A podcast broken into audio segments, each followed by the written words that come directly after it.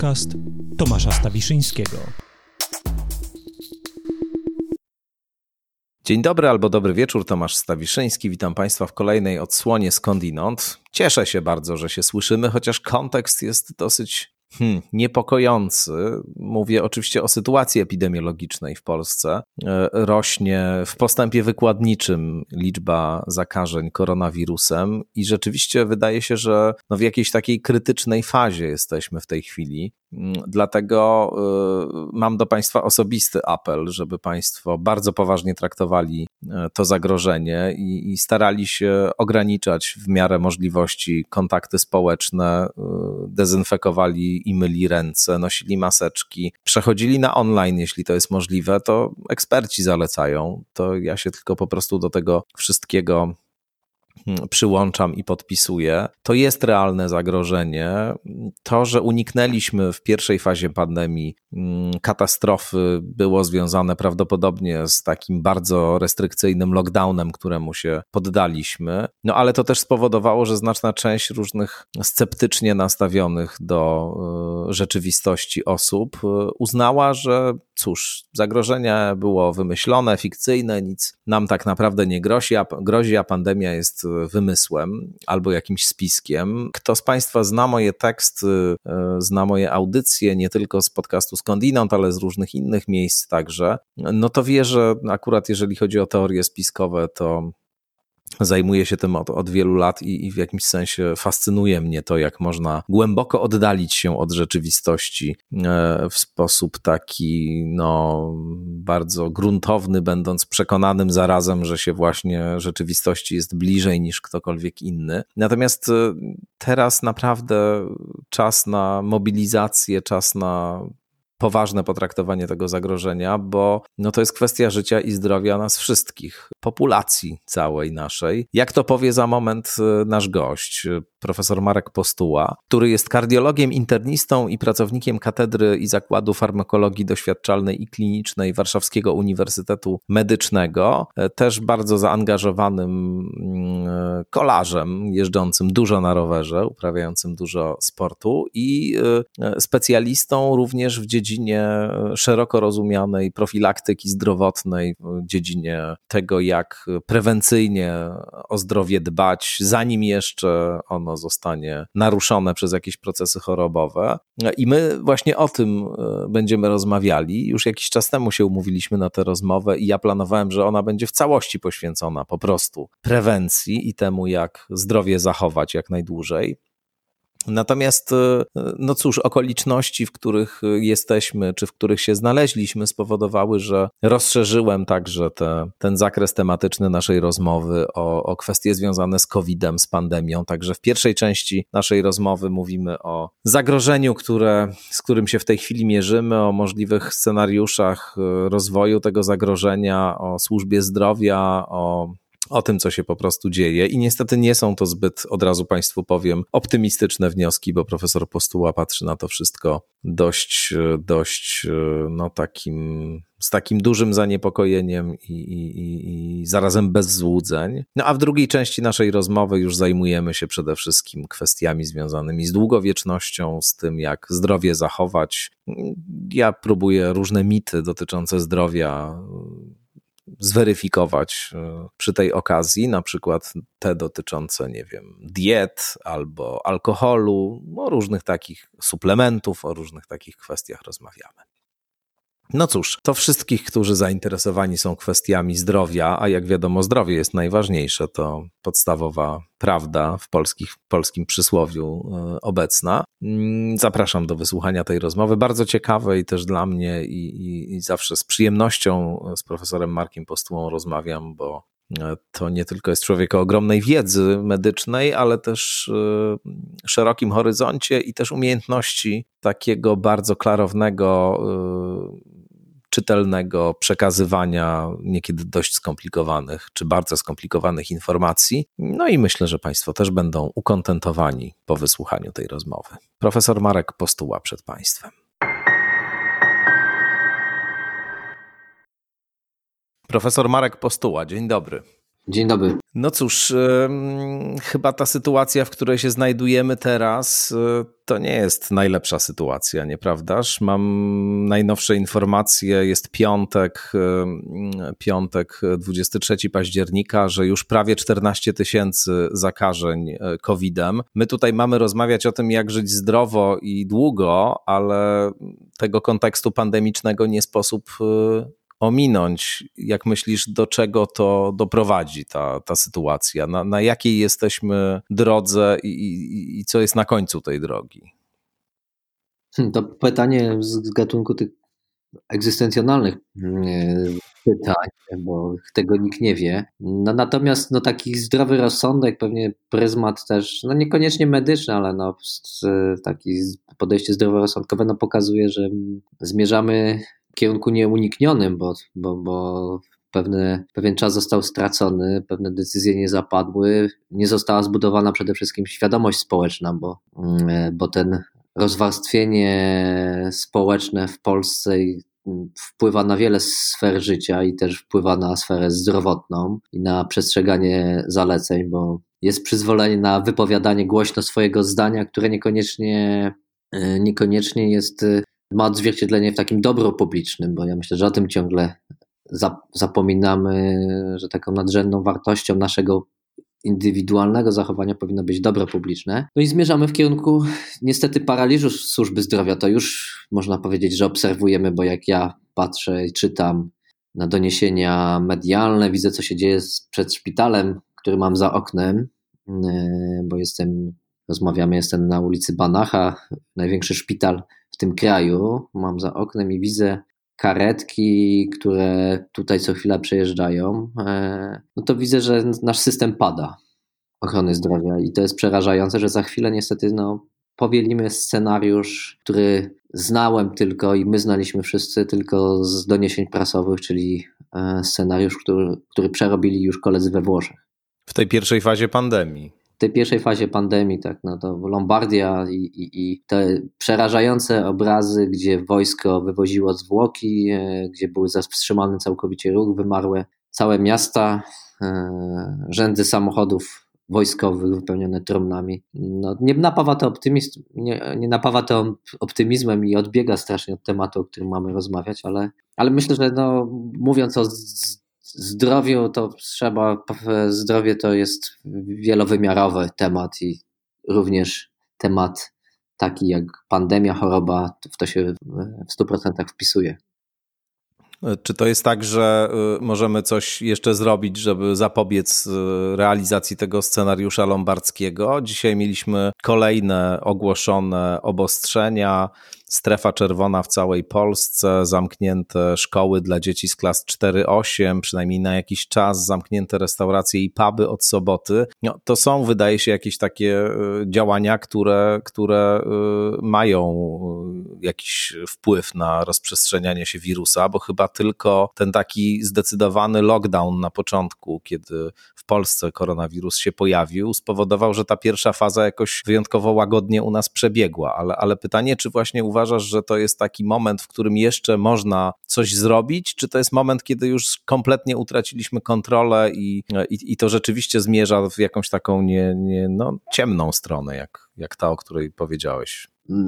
No niestety myślę, że już jesteśmy w tym, przy, przekroczyliśmy Rubikon i, i, ta sytuacja się wymknęła spod kontroli wszystkim i to tylko już w tym momencie tuszowanie, trochę mamy do czynienia z takim tuszowaniem tej dramat, tej dramatycznej sytuacji. No i też ja ciągle mam wrażenie, że brakuje konsekwencji e, w tych działaniach, w tych decyzjach, które no, powinny zapaść dużo wcześniej. To po, po pierwsze, na dwa, no to oczywiście e, decyzje o, o ograniczeniu o pewnych ograniczeniach e, w pełni popieram, natomiast no nie jestem w stanie zrozumieć, dlaczego dotyczy to pewnych sfer życia, natomiast wyłączone są z tego sfery no, chociażby religijne. No, ja rozumiem, w jakim kraju żyjemy, ale no, z przerażeniem, przerażeniem czytam to, że no, ta de determina determinanta naszego życia przez religię no, powoduje, że wiele osób niestety umrze. E, niestety nawet najgorliwsze modlitwy nam w tym nie pomogą. Przypomina mi się trochę tak ta pierwsza scena z Janką Muzykanta lektury szkolnej, gdzie,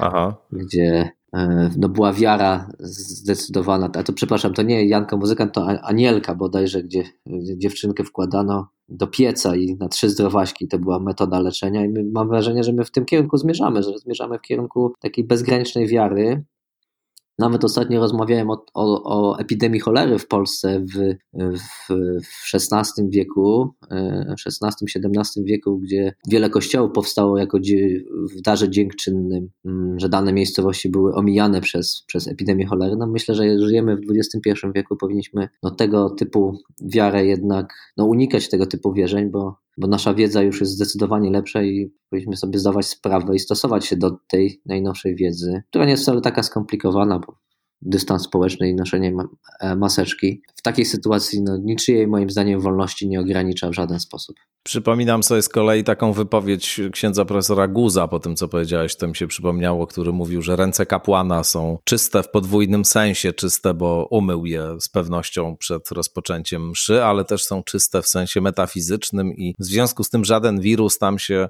e, utrzymać nie ma szans. E, jakoś zniknął ksiądz profesor po tej wypowiedzi.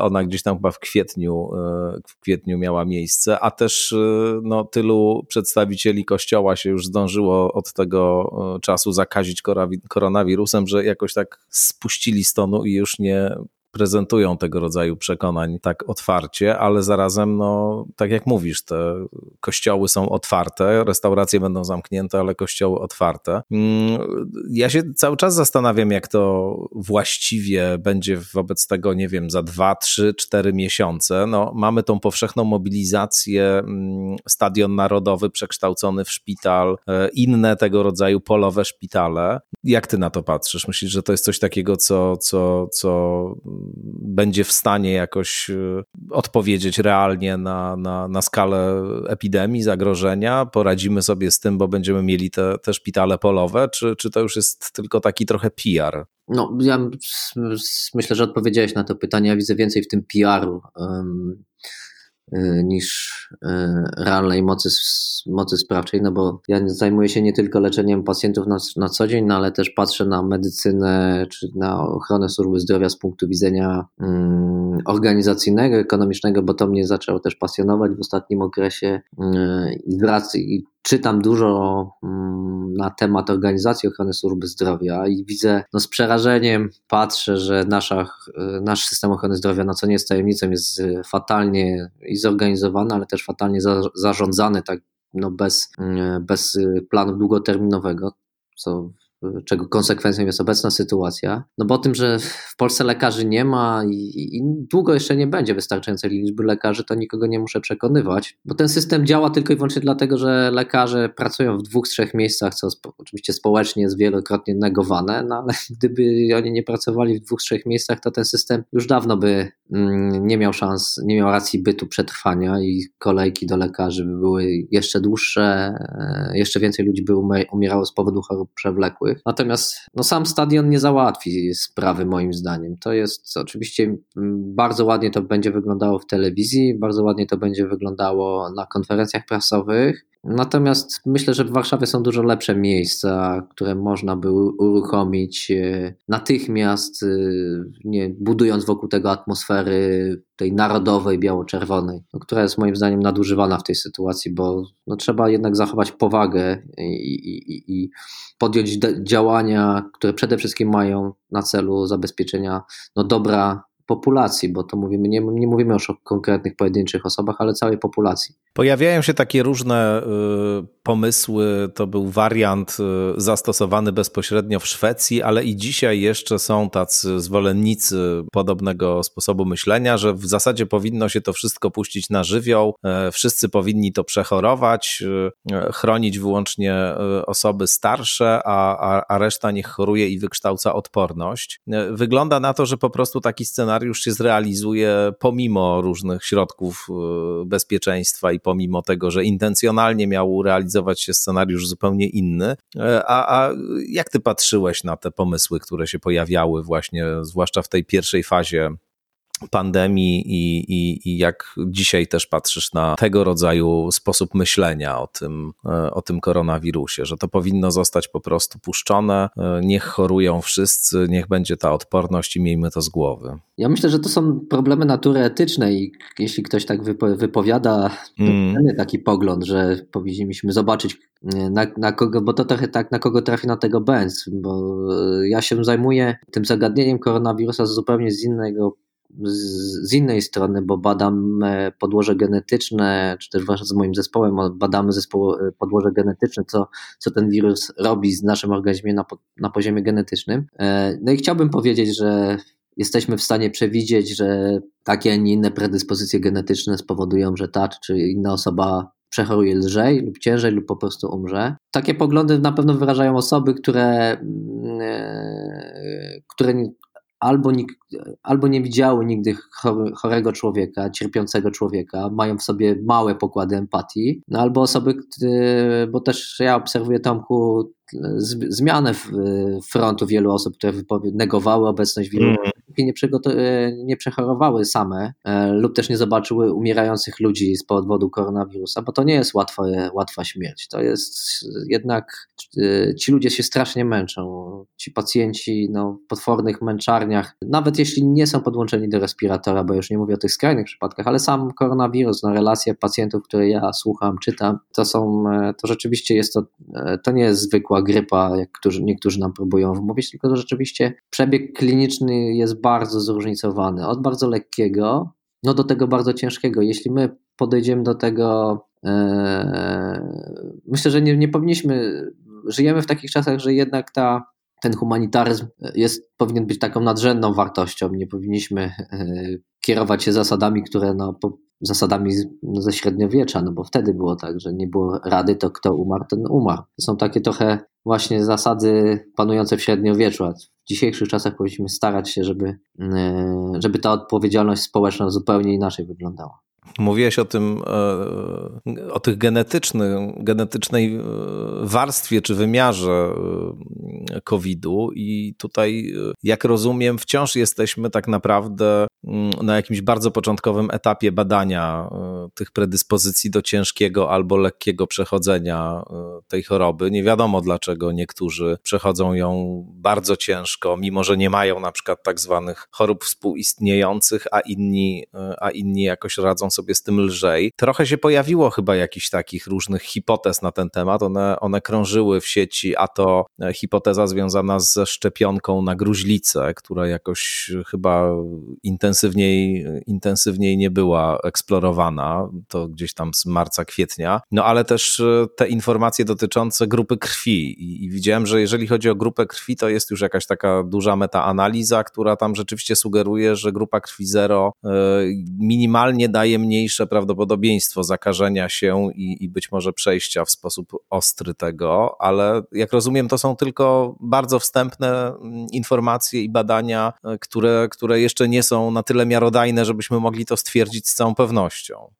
Znaczy, jeśli chodzi o tą grupę krwi, to rzeczywiście pojawiła się jedna publikacja genetyczna, taka, która, której konsekwencją była ta, ta, ta metaanaliza, o, o, której, o której wspomniałeś. I rzeczywiście stosując takie podejście, badanie całogenomowe, czyli GWAS to się nazywa, GWAS, tam wykazano związek z tak zwanym LOCI, czyli miejscem, które związane jest z grupą krwi. I właśnie wykazano, że ta grupa krwi A to niestety jest gorszy przebieg, grupa 0 ochronny. Mm, natomiast no, tam e, w, w, w konkluzjach tych artykułów obydwu, obydwu no, stwierdzono, żeby z dużą ostrożnością podchodzić do interpretacji tego, e, tego typu doniesień. Bo zawsze trzeba pamiętać, że tego typu badania to e, badania genetyczne, szczególnie z użyciem tej metody, to tak, to, to tak mówimy w świecie naukowym, że to, to takie fishing expedition.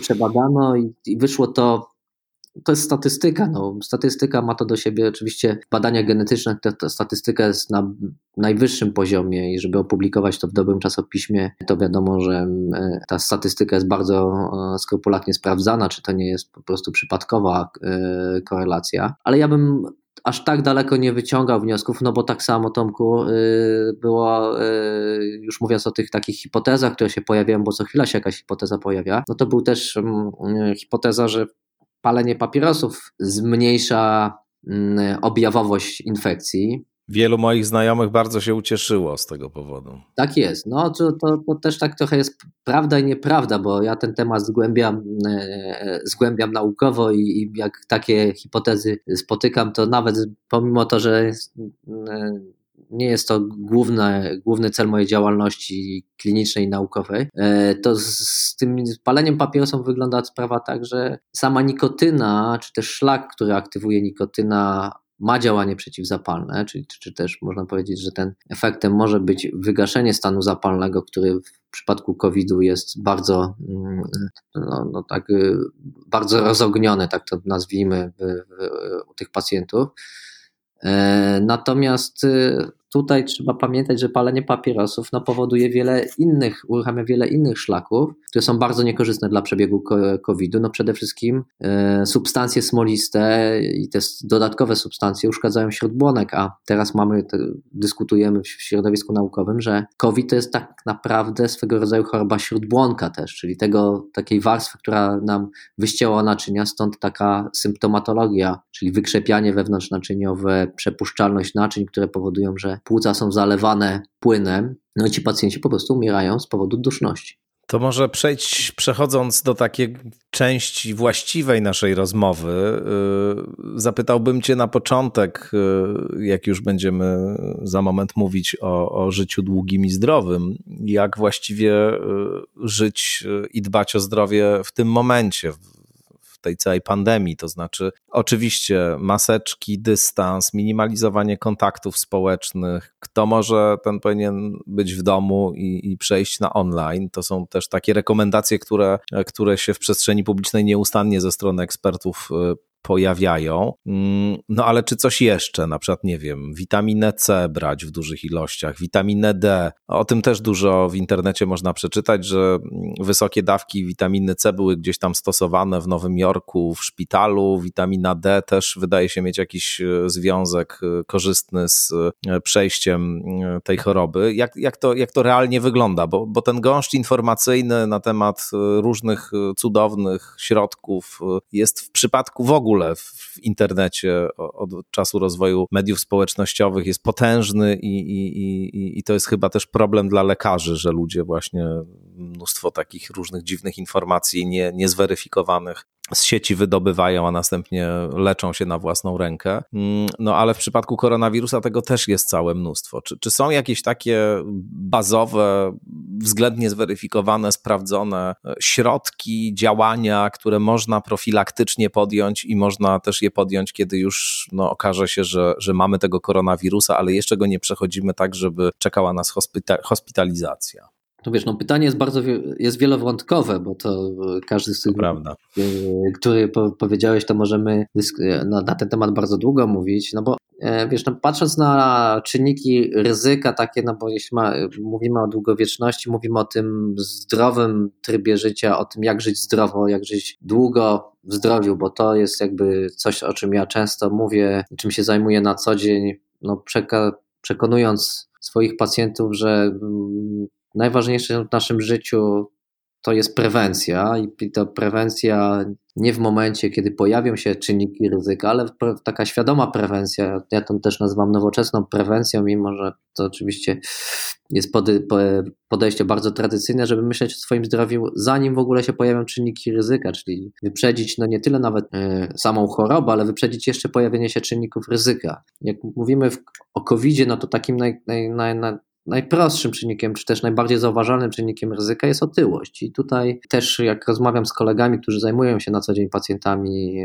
zakażonymi wirusem SARS-CoV-2, e, to najciężej przechodzą jednak tą chorobę osoby otyłe. I to jest, pokazuje nam już tą, te, te, to, jak ważne jest to, jak żyjemy zdrowo. No bo otyłość to jest plaga dzisiejszych czasów, to jest y, coś, co my obserwujemy na ulicy dużo częściej niż jeszcze dekadę, czy dwie, czy trzy dekady temu coraz więcej ludzi jest otyłych. Wynika to z, oczywiście z wielu aspektów i ekonomicznych, ale też z zmiany stylu życia w ostatnich latach. E, musimy, no to, to co, jeśli chodzi o otyłość, no to jest to, e, można powiedzieć, punkt wyjścia dla wielu chorób cywilizacyjnych, no bo nasz świat, cywilizacja przyniosła wiele korzystnych zmian w naszym życiu, ale też przyniosła wiele niekorzystnych, co spowodowało, że nadmiar, nadmiarowość dóbr, nadmiarowość pożywienia spowodowało, że jest, staliśmy się leniwi, a to prowadzi w najprostszej linii do, do otyłości. Natomiast y, wspomniałeś o różnego rodzaju terapiach, y, bo to pojawiają się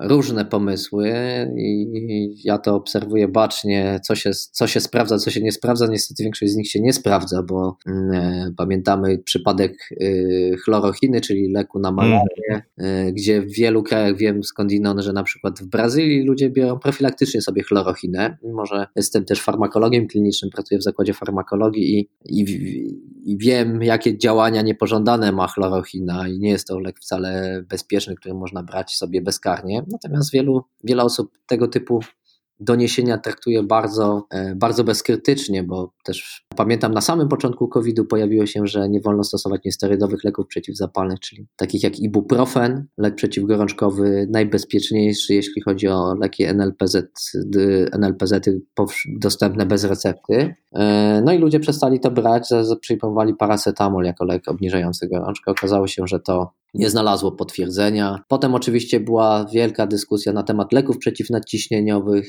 no i pacjenci masowo odstawiali leki z grupy ACE inhibitorów. E, no trzeba zdawać sobie sprawę, że te leki to nie tylko obniżają ciśnienie, one stosowane są u pacjentów z niewydolnością serca po zawale mięśnia sercowego. Wielu z tych pacjentów przerywało swoje terapie, czyli taka informacja puszczona nie świadomie lub nieświadomie w internecie, e, no ma swoje, no, pokło, może mieć pokłosie no, w, w zwiększonej ilości zgonów, a to teraz też obserwujemy, jak my lekarze, że pacjenci boją się zgłaszać do lekarza, boją się przychodzić na hospitalizację, nawet jeśli mają wskazanie do hospitalizacji z innej przyczyny niż COVID, no to nam jakby powinno nam rysować ten obraz e, tego świata, który zmierza w przedziwnym kierunku i gdzieś tam kierujemy się bardzo często emocjami, a niekoniecznie wiedzą medyczną. E, bo rzeczywiście witamina C w dużych dawkach to też jest, e, jest swego rodzaju boom na taką wiedzę na środki, niekoniecznie farmakoterapię, ale takie no, suplementacje.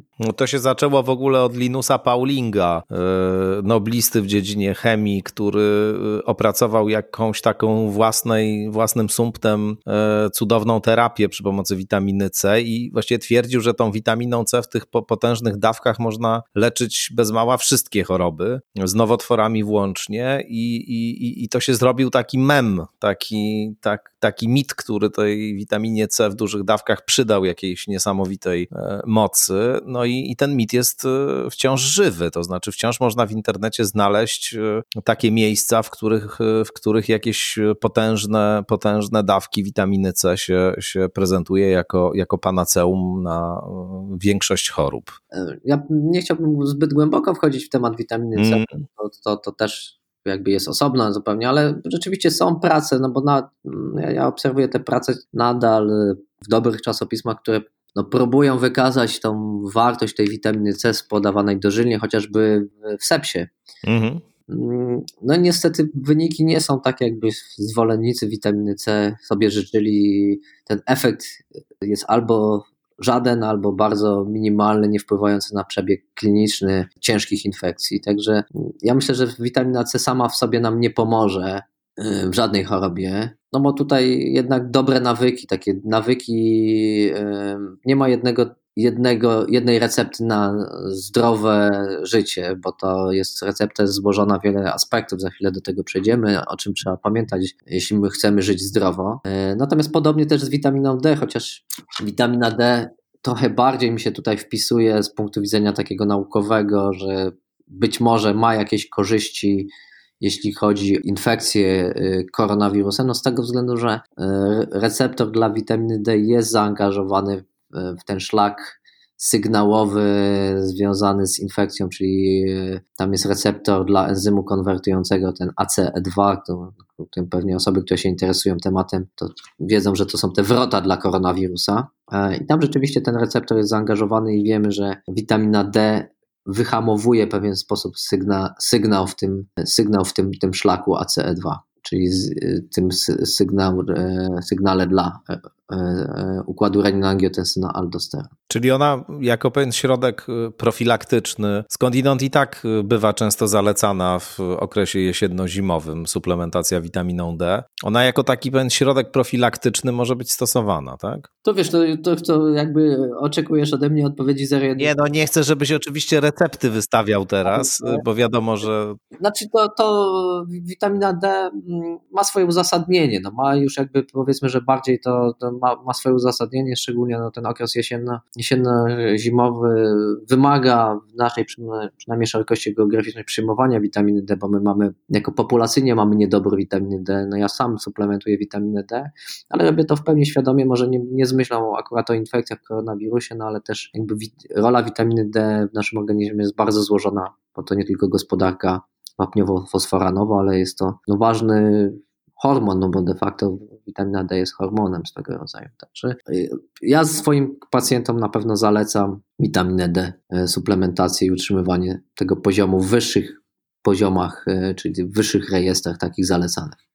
Rozumiem, że to, y, no nie chcę cię pytać, jaką dawkę tutaj polecasz wszystkim, ale że to nie są jakieś takie, bo, bo znowu to też jest coś, co krąży. Ja tak trochę chcę po, pokonfrontować różne mity e, krążące po sieci z, z wiedzą naukową, którą, którą masz. No bo jest dużo takich też y, rekomendacji, żeby tej witaminy D nie wiadomo jak dużo brać. Tak, mega dawki, to tam powyżej tak. 5 tysięcy. No to już są takie dawki, które mogą być szkodliwe. No bo trzeba pamiętać, że no tak e, nie tylko witaminie, jeśli chodzi o witaminę D, ale w, w, najczęściej w życiu ten umiar jest najbezpieczniejszy i tak podobnie z witaminą D, że, że stosowanie tych dawek, no to zależy od wy, wyjściowych deficytów, ale od 2 do 8 tysięcy to są takie dawki, które powinny, w zależności od oczywiście od punktu od wyjściowego, nie powinny nam zrobić krzywdy, ale trzeba pamiętać o tym, że takie, taką suplementację też należy monitorować,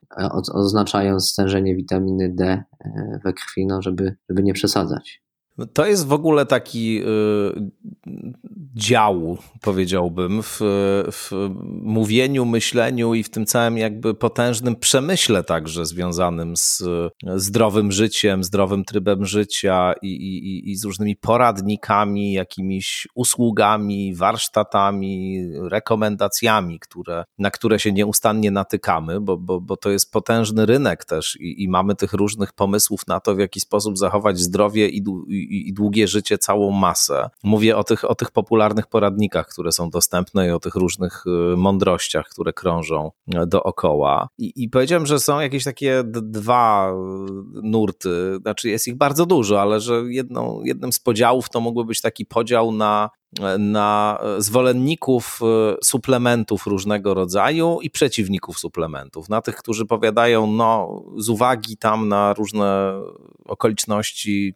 cywilizacyjne i na, na to, w jaki sposób e, dzisiaj wygląda ludzkie życie, no, musimy sobie dostarczać pewnych substancji w ekstra formie, w formie najlepiej właśnie jakichś dobrej jakości suplementów. No a jest jakiś drugi nurt, który mówi nie, żadnych suplementów, to trzeba tylko dietę, styl życia e, odpowiedni stosować. I tych diet oczywiście też jest cała masa, o te diety też Cię zapytam, ale na początek chciałem zapytać właśnie o, o te suplementy, bo to też jest kontrowersyjny temat, potężny rynek, e, mnóstwo jest tych różnych suplementów. Jak to wygląda z perspektywy e, współczesnej wiedzy o zdrowym, medycznej, o zdrowym i długim życiu? Czy suplementy są korzystne, czy są niekorzystne? Pewnie odpowiedź nie będzie tak albo nie. Najczęściej suplementy są obojętne, bo to, mm.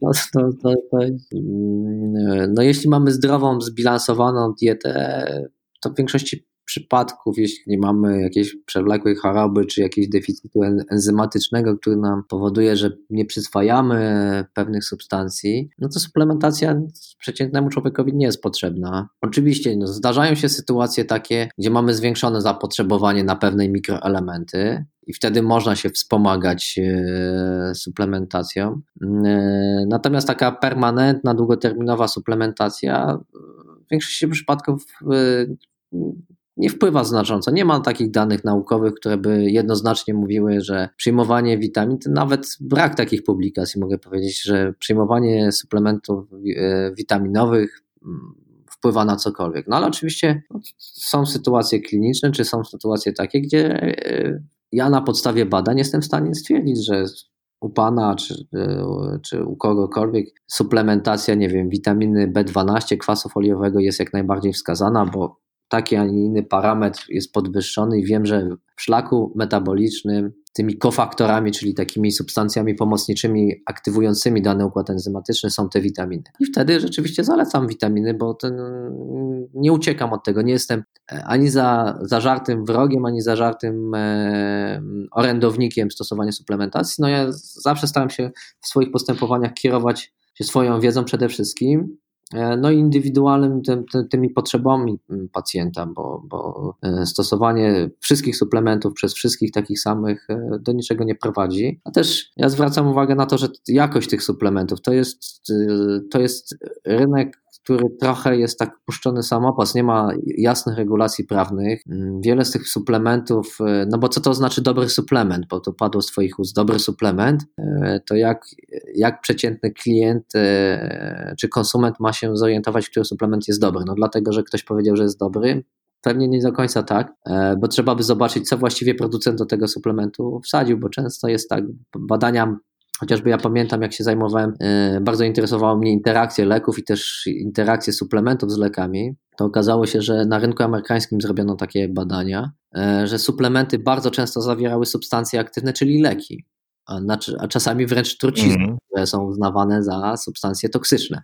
E, że nie były to tam tylko i wyłącznie te, te substancje, które są napisane na pudełku, ale na przykład suplement o działaniu przeciwbólowych zawierał zawierał paracetamol, czyli lek przeciwbólowy. Nieźle. No i to oczywiście, e, to mówimy o rynku amerykańskim, no, który jest uregulowany przez FDA, no jest jednak taką instytucją, powiedzmy, która stoi na straży, przynajmniej takie jest jej zadanie e, wpisane w jej działalność, e, ale wiadomo, że to w biznesie każdy próbuje regulacje w jakiś sposób obejść, jeśli one są a w, na rynku europejskim te e, regulacje są dużo bardziej liberalne, tak to nazwijmy, czyli ten potencjalnie ten rynek jest bardzo mocno e, nieuregulowany, nie ma jasnych przepisów. E, stąd jeśli ja na przykład mam chociażby magnes, aktyw, jestem bardzo aktywny, suplementuję sobie magnes, bo tracę go w trakcie wysiłku fizycznego, pojawiają mi się skurcze mięśniowe, to każdy sportowiec o tym wie, że magnes należy, należy suplementować, no to ja z kolei wybieram magnes, który jest lekiem, czyli mm. jest suplementem, czyli lek tak zwanym, yy, bo jaka jest różnica między lekiem, magnezem, który jest lekiem, a, lek, a magnezem, który jest suplementem, czyli lekiem OTC, czyli lekiem bez recepty, to jest takie, że ten preparat musi mieć badania farmakokinetyczne, czyli musimy, wiedzieć, musimy przejść serię badań, która odpowie, co się właściwie z tym suplementem, gdzie, czy tam substancją, mówimy o magnezie leku, co się z tym magnezem dzieje w naszym organizmie, czyli ile procentowo się go wchłania, ile wydala, bo wiele preparatów magnezu na naszym rynku to są e, albo zawierają tego magnezu za mało, albo zawierają go w takiej postaci, że on się nie wchłania i go po prostu jemy i wydalamy. Ja kiedyś kupiłem, e, przepraszam, wejdę ci w słowo, skądinąd w Stanach Zjednoczonych właśnie, e, magnes e, z takiej popularnej serii suplementów i, i dopiero niestety, jak już, jak już go kupiłem, to się zorientowałem, że zawiera on tlenek magnezu, który jest tą substancją używaną w tych różnych środkach na zgagę na przykład, płynnych, ale, ale zupełnie się nadaje do tego, żeby używać go właśnie w formie takiej suplementacji, żeby łykać w tabletkach, a to było dokładnie z tego zrobione. No to mm, efekty, które mogłeś uzyskać, to, jest, to są częstsze wizyty w toalecie. Dokładnie. Tak było właśnie. Tak właśnie było.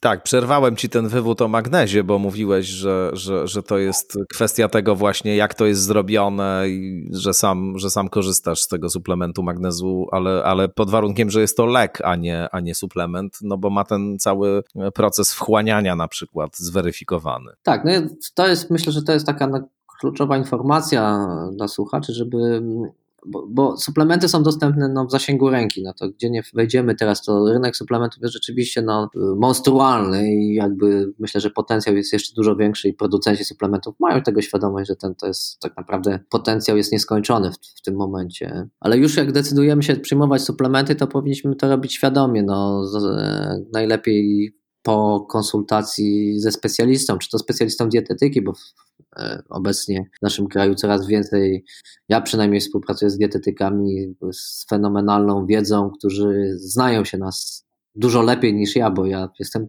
tylko i wyłącznie lekarzem, natomiast e, oni znają się na tym, jak prawidłowo się odżywiać, e, jak pewne substancje uzupełniać pożywieniem, jakim pożywieniem. No i tak też znają się na suplementach i to od nich też czerpię wiedzę na temat jakości tych suplementów, e, które są najlepsze. I oczywiście dopasowuję to do, swojej, do swoich potrzeb, ale też opieram o swoją wiedzę medyczną, bo zawsze chcę, żeby to, co robię dla siebie i dla innych, żeby to miało jednak poparcie w wiedzy medycznej. Wspomniałeś e, o, o, diecie i tu jest też e, i o tym, że człowiek ze zbilansowaną dietą, który nie ma jakichś E, chorób jest, jest powiedzmy zdrowy i w miarę, w miarę zbilansowany sposób się odżywia, nie potrzebuje tych suplementów, ale właśnie kwestia diet jest chyba jedną z najbardziej e, dziwnych, niezwykłych e, obszarów tej całej rozległej dziedziny, której, o której tutaj mówimy czyli, czyli e, długowieczności, zdrowia, stylu życia, może tak to nazwijmy, który, który sprzyja długowieczności i zdrowiu. No bo mamy jakieś niebywałe ilości różnych pomysłów dietetycznych na rynku i co więcej, one stoją wobec siebie w radykalnej sprzeczności często, do tego stopnia, że jako diety o funkcji e, medycznej właśnie, to znaczy jako diety, które mają, e, mają lecznicze w różnych na przykład chorobach cywilizacyjnych przedstawia się diety, które stoją na totalnie odmiennych e, zasadach. To znaczy, e, mam e, na przykład też i w Stanach Zjednoczonych, i, i, i nie tylko, lekarzy, którzy promują dietę, dietę roślinną, dietę wegańską jako dietę, która na przykład prowadzi do to Dean Ornish, ten, ten kardiolog, który, który też Billa Clintona, Billowi Clintonowi układał dietę dietę. Taki program opracował, to, to na pewno znasz to, e, cofania, który ma prowadzić do cofania się choroby e, niedokrwiennej serca, właśnie oparty na, na tej diecie wegańskiej. Tam chyba badań za wiele na to nie ma, ale, ale jaka, jak, jakieś tam doniesienia, które on realizował, są. Natomiast z drugiej strony mamy eksplozję popularności diety ketogenicznej, która też jest przedstawiana jako, jako y, panaceum na różne y, y, dolegliwości, między innymi właśnie na dolegliwości układu sercowo-naczyniowego, która z kolei polega na tym, że je się sam tłuszcz prawie. No nie sam tłuszcz, ale je się, je się tłuste rzeczy i nie je się w ogóle tych rzeczy, które się je z kolei w diecie wegańskiej, która jest oparta też na, na, na ziarnach, na,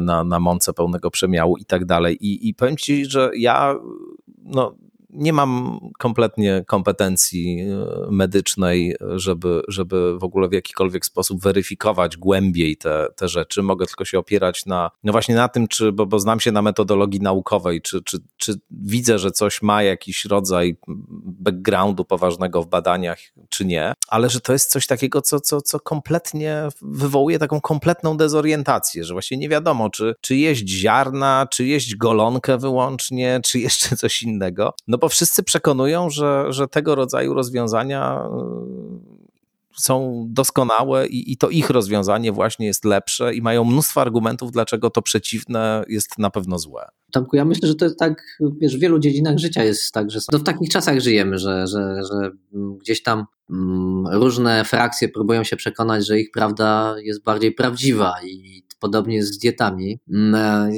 mnie się wydaje, że Wiesz, ja patrzę przez pryzmat swój i swoje jakieś, może nie chcę tego górnolotnie nazywać transformacji, ale podejścia do własnego zdrowia. Mm, ja nigdy nie, nie podchodziłem do tego jakoś mocno ortodoksyjnie, natomiast no, patrzę, jak się zmieniły moje zachowania, jak z wiekiem zmieniły się moje zachowania, moje nawyki, moje przyzwyczajenia, bo zacząłem słuchać swojego organizmu, co powoduje, że ja się czuję lepiej czy gorzej. I to tak przekornie odpowiem, że te diety, mm, już nie wchodząc w, aspekty fizjologiczne, bo o keto diecie to moglibyśmy znowuż, e, bo to rzeczywiście z, z punktu widzenia fizjologicznego jest to bardzo ciekawa koncepcja, natomiast długoterminowo mam wątpliwości, czy to jest, e, czy, czy, te, czy, takie, e, czy takie restrykcyjne podejście do diety, czyli wyłączanie pewnych produktów, długoterminowo nam się opłaci, czyli czy będziemy żyć rzeczywiście z, długo, długo i zdrowo, bo to jest mhm. jakby bardzo ważne e, w tym, o czym mówimy, czyli o tej życiu w zdrowiu przez długi czas, no bo mm, e, ja unikam tego, e, tego te, te, tej tematyki, że naszym celem jest życie długie, no bo Jasne. ja przede wszystkim chciałbym być, żyć, żyć zdrowo, żyć jak najdłużej w pełni sprawny, przede wszystkim fizycznie i intelektualnie, no bo to są dwie, dwie nierozerwalne dziedziny mojego życia, które mi sprawiają największą przyjemność, że ja opowiadam mojej żonie, że dopóki będę w miarę rozumiał świat, to będę szczęśliwy. Mm. Oczywiście może się przy, zdarzyć taki moment w moim życiu, że to moje zdolności intelektualne zostaną nietknięte, tylko to świat pójdzie w takim kierunku, że nawet najtęższe umysły tego świata nie będą w stanie zrozumieć, w jakim kierunku my zmierzamy. Natomiast wracając do, do diet, e, ja myślę, że każda, że, że to jest właśnie sprawa indywidualna, że diety wegańskie, no są osoby, które się na tym świetnie czują, potrafią e, na tej diecie latami żyć, nie mają niedoborów, no bo to pamiętajmy, że wyłączenie produktów zwierzęcych też może wpływać niekorzystnie, może, bo niektóre e, substancje czy aminokwasy, czy niektóre witaminy, no, aby były przyswajalne, no potrzebne jest do tego też e, tłuszcze zwierzęce, ale oczywiście pewnie tak dobrze, taka dobrze ułożona dieta, ja już nie chciałbym w szczegóły też wchodzić, dobrze ułożona dieta pozwala na, e, na utrzymanie tej równowagi. Teraz w temacie tym długowieczności, taką e, tym, co mm, bardzo jest promowane, to jest, to jest to są głodówki, to, to może nie w w, w, takim wymiarze głodowania całkowitego, ale restrykcje kaloryczne, czyli zmniejszenie, mm. zmniejszenie ilości przyjmowanych, czy też kaloryczności przyjmowanych posiłków. E, I dla, dla mnie to jest najbliższa chyba idea, no bo my się na co dzień przejadamy, dostarczamy za dużo kalorii w ciągu dnia swojemu organizmowi. To oczywiście jest to obudowane swego rodzaju filozofią, trochę filozofią, trochę fizjologią, żeby zrobić sobie przerwę, tak zwane okno, okno e, metaboliczne w ciągu dnia, żeby wtedy, tylko wtedy przyjmować pokarmy. E, w zależności od, od, od wieku te, te, to okno trwa różnie długo. E, I są wyznawcy, i to oczywiście też ma poparcie w tym, w tym sektorze długowieczności, bo są dowody na to, że to wpływa na, te komu- na starzenie komórek, na tak zwane sirtuliny, które potencjalnie mają związek z procesami starzenia. Jeśli mówimy o, o takich procesach udowodnionych naukowo, to myślę, że tutaj mamy najwięcej dowodów na to. Rzeczywiście no, diety, yy, diety na chorobę, takie typowo, że zatrzymamy chorobę wieńcową jakąś, jakąś, jakąś, jakąś dietą, to nie do końca, nie do końca jestem w stanie sobie to wyobrazić, czy, czy, czy zrozumieć w jakim mechanizmie. Z drugiej strony większość chorób cywilizacyjnych, czyli i naciśnienie, i choroba wieńcowa, cukrzyca, to są choroby o podłożu zapalnym.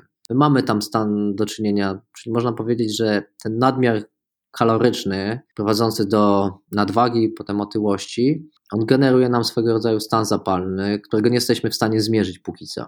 E, bo te klasyczne biomarkery, które my, którymi my dysponujemy w tym momencie, one, nie, one mierzą tak, taki e, stan zapalny na poziomie makro, czyli całego organizmu. Natomiast nie potrafią zmierzyć tego na poziomie mikro, czyli takim komórkowym czy międzykomórkowym. No bo właśnie ten stan taki przewlekłego, przewlekły stan zapalny, nieinfekcyjny, my to też nazywamy, e, że to jest nieinfekcyjny lub tak zwany sterylny stan zapalny, no to on coraz więcej mamy mm, dowodów na to, że to jest taki praprzyczyna tych konsekwencji zdrowotnych, no i szybszego starzenia się organizmu. Czyli trzeba dbać o to, żeby ten stan zapalny w organizmie zmniejszać po prostu, ale znaczy nie prowokować stanu zapalnego i ma to związek z tym, co jemy i, i, z tym pewnie, jak funkcjonujemy też, tak? Z jakimiś kwestiami związanymi już ściśle ze stylem czy trybem życia.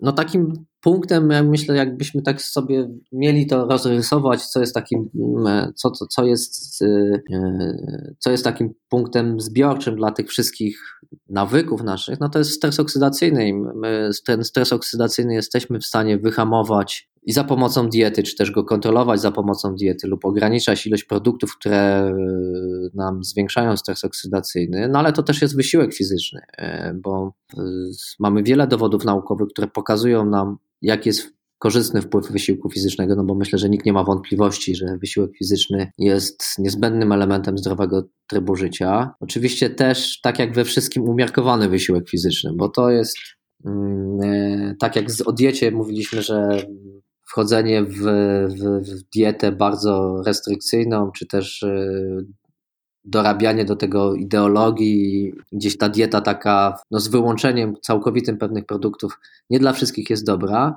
no to tak samo z wysiłkiem fizycznym, że te ekstremalne wysiłki, my już wiemy i o tym e, też e, dużo mówię, że wpływ wysiłku na, e, na nasz organizm ma kształt krzywej J, czyli brak wysiłku i zbyt dużo wysiłku mm, jest niekorzystny dla naszego zdrowia. No i powinniśmy starać się umie codziennie uprawiać, e, czy też codziennie uprawiać sport, ale to, to nie oznacza, że wszyscy powinni od razu uprawiać triatlon, bo widzimy, że teraz jak ktoś biega, to za chwilę zaczyna jeździć rower, na rowerze i pływać i się okazuje, że dziennie musi na trening poświęcić 3-4 godziny. No i inne sfery życia muszą ucierpieć, no bo wiadomo, że jeśli ktoś zbyt, zbyt skupia się na jednej sferze życia, no to ucierpią inne aspekty.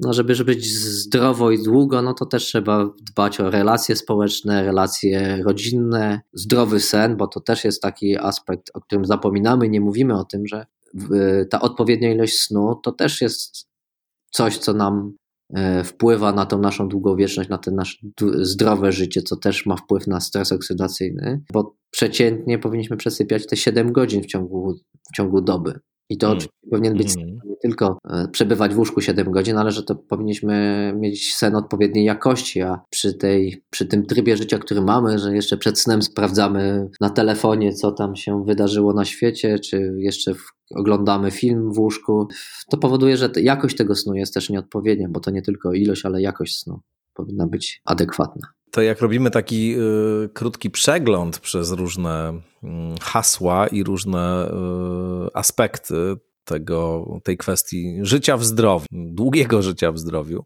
to zapytałbym Cię jeszcze o temat, który też jest tematem takim, powiedziałbym, rodzącym liczne kontrowersje, to znaczy alkohol i o to, na ile konsumpcja alkoholu e, jest korzystna e, dla nas, a na ile nie jest, no bo też znowu są sprzeczne informacje. Są takie badania, które mówią, że no, picie czerwonego wina w umiarkowanych ilościach e, pięć razy w tygodniu z, z dwudniową przerwą, tam w określonych właśnie e, dla kobiet innych i dla mężczyzn innych e, ilościach jest, jest korzystne dla zdrowia, ale też pojawiają się takie informacje i też stoją za tym często poważne instytucje badawcze, że, że w ogóle każda ilość alkoholu jest dla nas szkodliwa i w ogóle jest to, jest to nie, nie, niedobry, niedobry, niedobra substancja, nie, niekorzystna. Inne znowu powiadają, że, że ten, ta ilość, którą można przyjąć dziennie jest większa niż ta taka bardzo umiarkowana i też trochę wokół tego jest takich niejasności.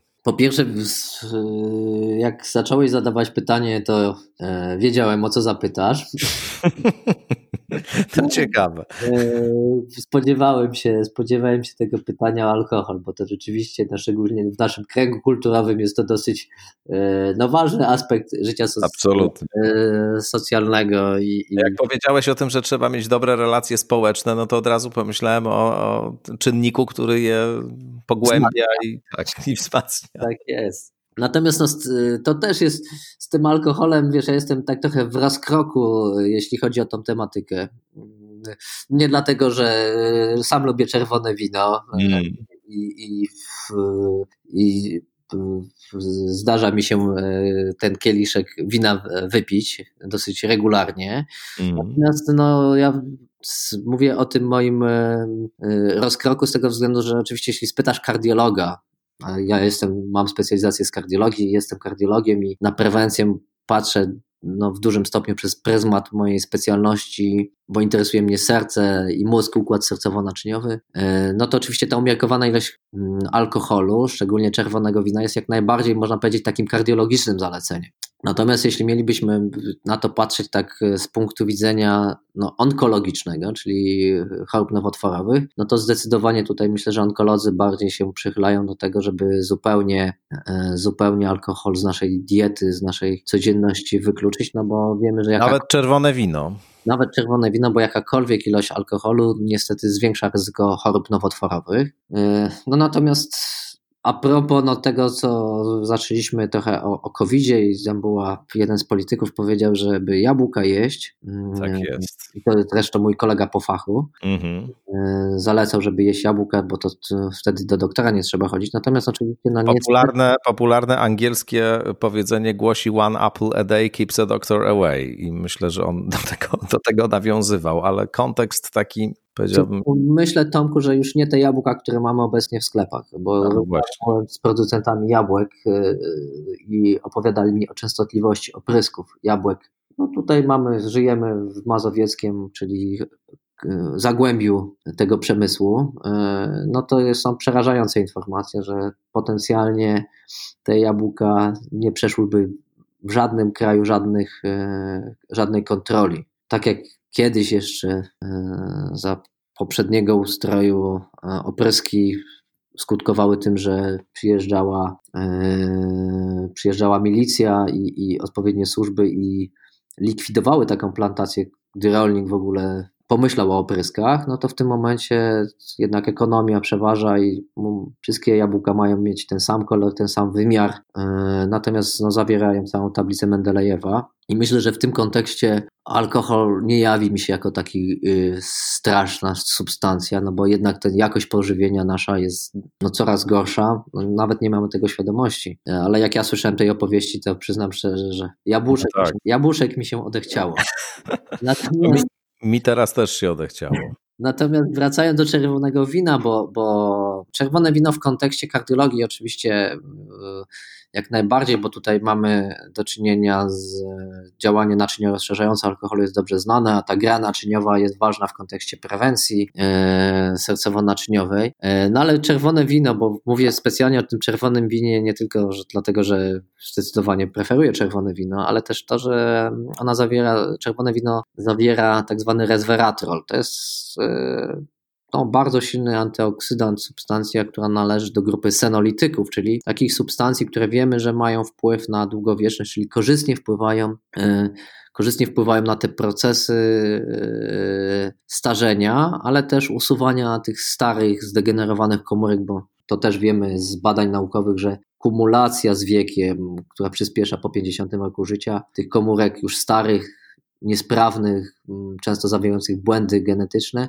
to powoduje, że my chorujemy na te choroby związane z wiekiem e, starszym. No i to też właśnie mm, e, ten, ten resveratrol rzecz, rzeczony pobudza nam te białka, o których ja wspomnie, wspomniałem, czyli te sirtuiny, które jakby leżą u podłoża tych mechanizmów takich komórkowych, e, można powiedzieć, odmładzania czy też zwiększania odporności na stres oksydacyjny. Stąd też czerwone wino wydaje mi się takim dobrym zaleceniem, oczywiście umiarkowane, bo tu, tu, tu też wspomniałeś, że mamy problem z wymierzeniem tych umiarkowanych tak. ilości alkoholu. Na przykład butelka dziennie to jest no właśnie, to ilość. Z tym czerwonym winem jest jeden problem, że y, dobre czerwone wino to kieliszek, y, zawsze jest ta pokusa, żeby jeszcze pół no kieliszka no sobie, sobie dolać, po czym się nagle okazuje, że to z tego pół kieliszka się zrobiło pół butelki i w sumie to nie ma co zostawiać na potem, bo to przecież jest korek, a nie zakrętka. Otóż to. To też nie wiem, ja czytałem kiedyś, że w Rosji butelki wódki są kapslowane, no bo tam nikt nie ma zwyczaju zostawiać alkoholu na potem. No tak. No właśnie, ale jak wymierzyć wobec tego tą ilość tego wina czerwonego? No to jest ten kieliszek, Tomku, niestety to jest ten kieliszek i, i, i, więcej e, więcej to już idziemy w kierunku mm, zni, zniweczenia tych, e, tej funkcji prewencyjnej. No to już wtedy, e, tak jak już dzisiaj powiedziałem, że wszystko w nadmiarze czy większość rzeczy w nadmiarze jest szkodliwe lub może stać się nieprzyjemne, tak samo z czerwonym winem. Także w perspektywie kardiologicznej. Tak, także z perspektywy kardiologicznej, tak jest. No, no dobrze. Mhm. Potem prowadzi, no nadmiar alkoholu prowadzi do chorób, no przede wszystkim, no wiadomo, że chorób wątroby, ale też niewydolności serca, no bo to mamy coś takiego w kardiologii jak poalkoholowe uszkodzenie mięśnia sercowego, które wiele, wiele razy w swoim życiu widziałem, bo taką mamy populację. Hmm. Ja tak y, podsumowując, to bym powiedział, że wątkiem, który najściślej i najczęściej tutaj się pojawiał w tym, co mówiłeś, y, do tych kwestiach dotyczących zdrowia i, zdrowego trybu życia, że jest to mm, umiarkowanie, że, że chodzi o umiarkowaną ilość kalorii, o umiarkowany wysiłek fizyczny, umiarkowaną y, konsumpcję alkoholu i, i generalnie o taki sposób funkcjonowania, który nie polega na y, ekstremach, tylko polega właśnie na takim zrównoważeniu. Mm, no, patrząc na, na pewno słyszałeś e, o tak zwanych blue zones, Mhm. W strefach niebieskich to głównie no, Sardynia, Okinawa, Loma Linda w Stanach Zjednoczonych, e, no, gdzie rzeczywiście jak popatrzymy, te, te, rzeczywiście no, te, te, te badania o tych Blue Zones e, są podważane w chwili obecnej, że tam po, nie wiadomo było z racji braku dokumentacji, czy ci ludzie rzeczywiście byli tacy, e, mieli tyle lat, ile, za, ile podawali, no ale jak się popatrzy na te, tak, tego typu regiony na świecie, no to ci ludzie żyją dużo spokojniej, dużo, dużo spokojniej i to ich życie jest dużo, e, dużo bardziej umiarkowane tam. E, e, natomiast my gdzieś tam znaleźliśmy się w takich czasach żyjemy, że mamy na wyciągnięcie ręki wiele rzeczy, wiele swoich potrzeb potrafimy, jesteśmy w stanie zaspokoić bardzo szybko, ale też właśnie potrzeby takie, mm, takie jak pożywienie, bo pamiętam takie jedno z opracowań, które mi bardzo utkwiło w głowie, mm, e, dotyczące, y, dotyczące naszych przyzwyczajeń przy poprawie sytuacji ekonomicznej. To, na co najczęściej y, ludzie wydają na, na samym początku, jak ich poprawia się ich sytuacja ekonomiczna, y, na co najwięcej wydają pieniędzy, to jest pożywienie. To nie na jakość tego pożywienia, tylko na ilość. Mhm. To rzeczywiście tak jest, że, że, że ludzie, jak zaczynają, ich status ekonomiczny się poprawia, to zaczynają kupować więcej jedzenia, może więcej też wyrzucają, ale niekoniecznie patrząc na jakość bo to tak e, trochę ewolucyjnie e, zaspokajamy swoje pierwsze potrzeby. Dopiero tak, no, nawet jak popatrzymy na polskie społeczeństwo ostatnie 30 lat transformacji, to rzeczywiście można zobaczyć, że ta inwestycja w te dodat kolejne elementy życia, czyli właśnie aktywność fizyczna, to dopiero to, jest, to są ostatnie lata, że widzimy ludzi jeżdżących na rowerze czy biegających. Jeszcze dekadę temu to, to nie był tak codzienny widok jak, jak, jak teraz. No, oczywiście my mówimy z perspektywy dużego miasta, natomiast no myślę, że gdzieś mm, e, osoby aktywne 10 lat temu na, w mniejszych miastach, w mniejszych miejscowościach to były ewenementem. Teraz jest to e, nawet, nawet na wsiach jest to element krajobrazu, że ktoś sobie uprawia jogging e, wzdłuż drogi wiejskiej. To prawda. To jest, to jest korzystna moda akurat. Różne są mody, jedne lepsze, drugie gorsze, ale ta jest chyba dobra. Ta jest zdecydowanie dobra.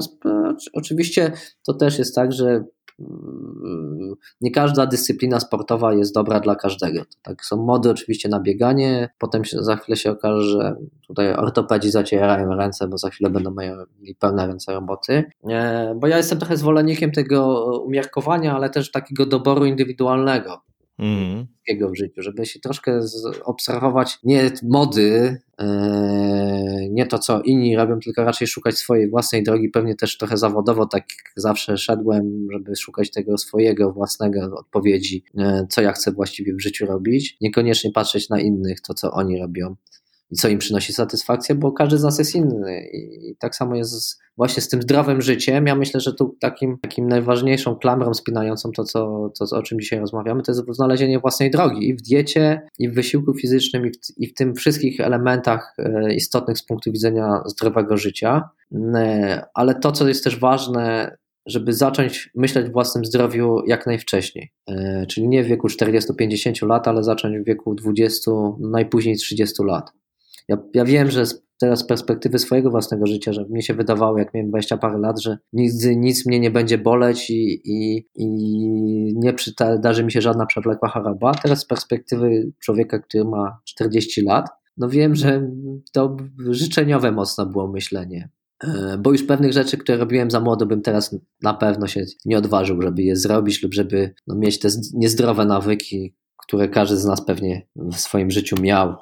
E, jakieś, jakieś grzechy na swoim sumieniu każdy z nas ma. No myślę, że ta, to, to, to znalezienie własnej drogi i tą uważność na hmm, kwestie swojego zdrowia, e, że to jest bardzo fajna puenta tej, tej naszej rozmowy. Bardzo Ci dziękuję. E, zaczęło się groźnie, bo, bo, bo rzeczywiście to, co mówiłeś o covid i o tej perspektywie rozwoju pandemii w Polsce, to, to nie napawa optymizmem, ale z drugiej strony jednak no, jakiś zakres sprawczości wciąż mamy w odniesieniu do siebie i wcale nie taki mały, więc y, to, to końc, kończymy w znacznie lepszym nastroju niż zaczęliśmy tę rozmowę. Tomku, no to y, ja myślę, że właśnie gdzieś tam rozpoczęcie tego, te, te, te, tego dbania o zdrowie od siebie i potem to się naprawdę przekłada na całą populację.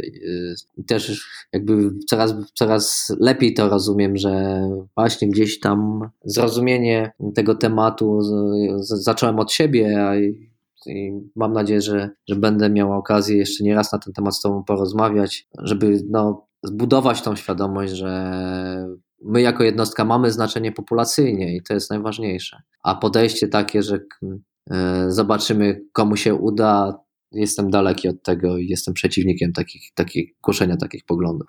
Bardzo chętnie z góry zapraszam na kolejne y, rozmowy i w skądinąd, i nie tylko w skądinąd. A tymczasem bardzo Ci serdecznie dziękuję za to spotkanie. Profesor Marek Postuła, dziękuję bardzo. Dziękuję.